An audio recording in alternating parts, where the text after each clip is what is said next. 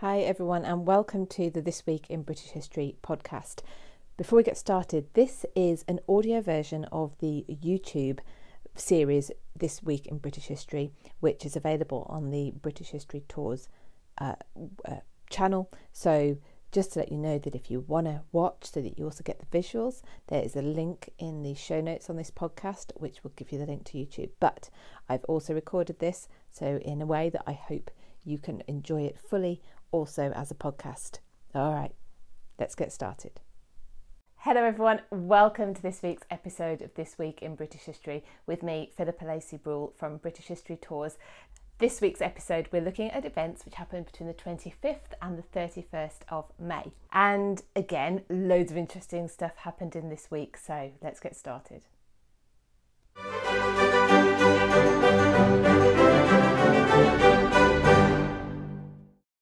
If you love history, then you are definitely in the right place. And I'd absolutely love it if you subscribe to my channel. And if you enjoy this video, please feel free to comment below. I love answering to everyone's comments. Give it a thumbs up and let other history lovers know that this is available.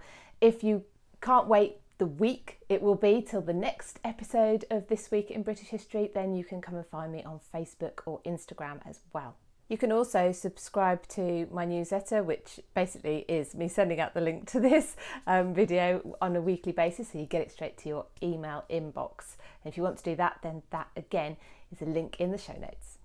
This week's episode we're looking at events which happened between the twenty-fifth and the thirty-first of May. We are looking at three events in particular: the return of Charles the Second to England. He is a restoration monarch, the restoration king, and he came back on his thirtieth birthday, a rather unique way of spending your thirtieth birthday. We also look at a less famous event, possibly one you haven't heard of at all. The Rugeley Poisoner gets his sentence in court, and it was the beginning of the Peasants' Revolt in thirteen eighty-one, the biggest up till that point, or possibly ever, uprising of English uh, subjects against the ruling powers. So we've got our three main stories that we're going to cover this week, but there's also a couple of other things that I want to mention. thirtieth of May, fifteen thirty-six, and Henry the Eighth marries Jane Seymour. Now I've covered that in more detail in The Fall of Anne Boleyn Part four, uh, which is on this channel as well. But this is just a highlight.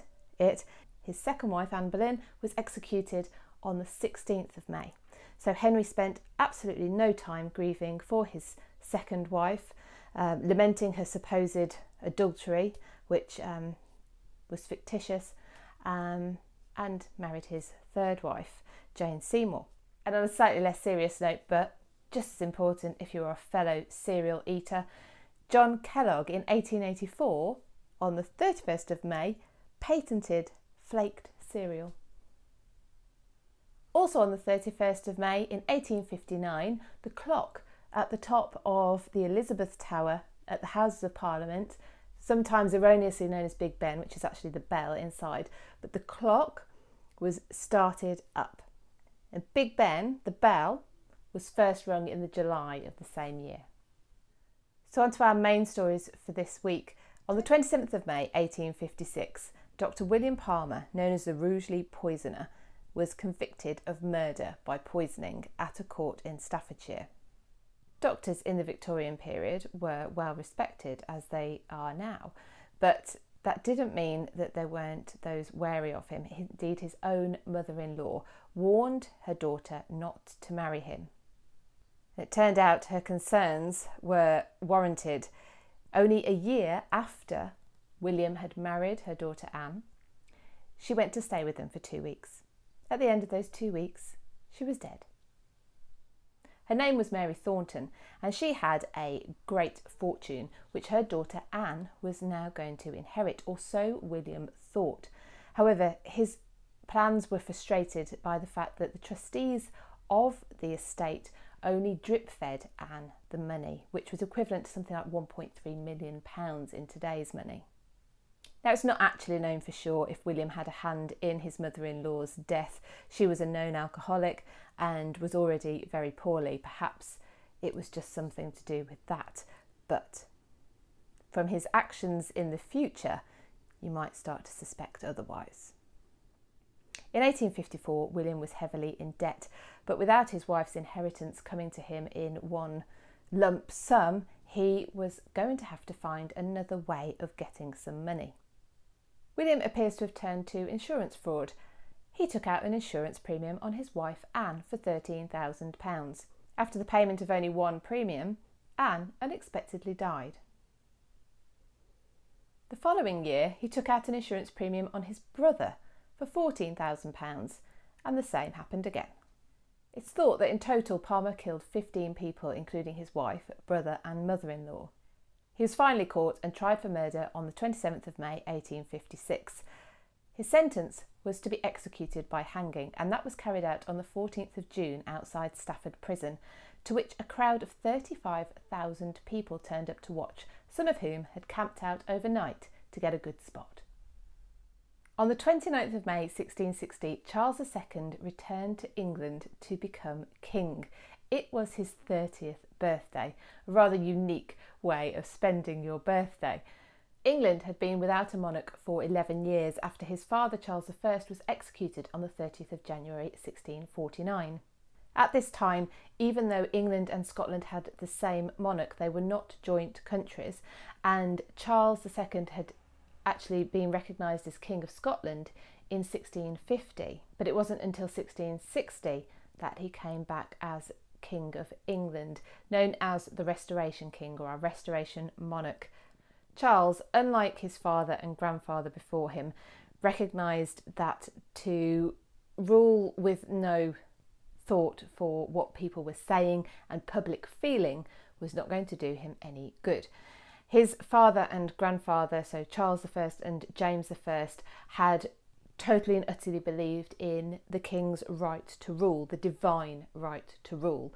Their word was God's word, and to uh, to uh, disagree with that meant you were disagreeing with God. Charles the Second had a bit more of a pragmatic approach, and this, along with the disgust of the regicide that had happened in sixteen forty-nine, really gave the monarchy quite a good grounding.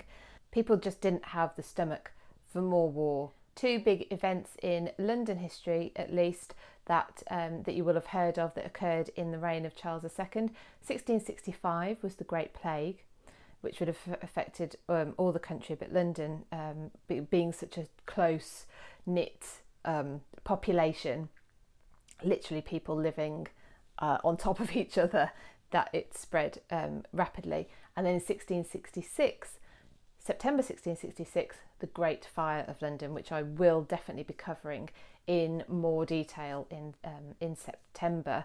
Um, I do a walking tour of London and the Great Fire, so it's um, it's a real it's a real passion of mine. I really enjoy the story, um, and I will relay it to you in the correct week. Charles would be on the throne for just under twenty-five years, dying at the age of fifty-four in February sixteen eighty-five. He was succeeded by his brother James the Second, and you'll be hearing more about James the Second in relevant weeks. He is the king whose, uh, whose conversion to Catholicism sparked um, the unrest which would become the, or lead to the Glorious Revolution, which brought joint monarchs William and Mary to the throne. I will cover that in more detail in a different video because uh, Glorious Revolution is a very interesting, very important uh, story chapter in, in uh, this island's history. Charles was succeeded by his brother because despite the fact that he had scores of illegitimate children, his wife Catherine of Braganza had unfortunately only given birth to stillborn babies, and so he had no legitimate heirs. On thirtieth of May thirteen eighty-one saw the beginnings of the Peasants' Revolt. This was in response to a new tax, but we need to go a little bit further back to understand how this came about. Earlier on in the century, the Black Death had claimed the lives of a third of the population of the country. This meant that the remaining labour force were getting more choice as to where they would work, and they could go where they were paid higher wages. This was pushing up their wages and pushing up the costs of the wealthy landowners. So in the end, Parliament decided to put a stop to this free market economy and they put a cap on wages, and they also encouraged the landowners to reassert their manorial rights. So tensions were already building when in thirteen eighty a new poll tax was introduced. Now a poll tax means that everyone pays it regardless of their ability to, and this obviously, with the fact their wages had been kept down, created big dissatisfaction. On the throne was the boy king, Richard the Second. He had become king at the age of ten, and so there was a council who were ruling on his behalf. So the people of the country didn't blame him, they blamed his council. And this would be important when the peasants did revolt, because Richard stepped in. The revolt was led by a man called Wat Tyler, and the rebels sieged London. They set fire to buildings, they murdered nobles, lawyers, judges, people in senior positions who they had grievances against, whether personally or because of their position. They even stormed the Tower of London, helped by the fact that someone hadn't closed the gates. But they got in and they found Simon Sudbury.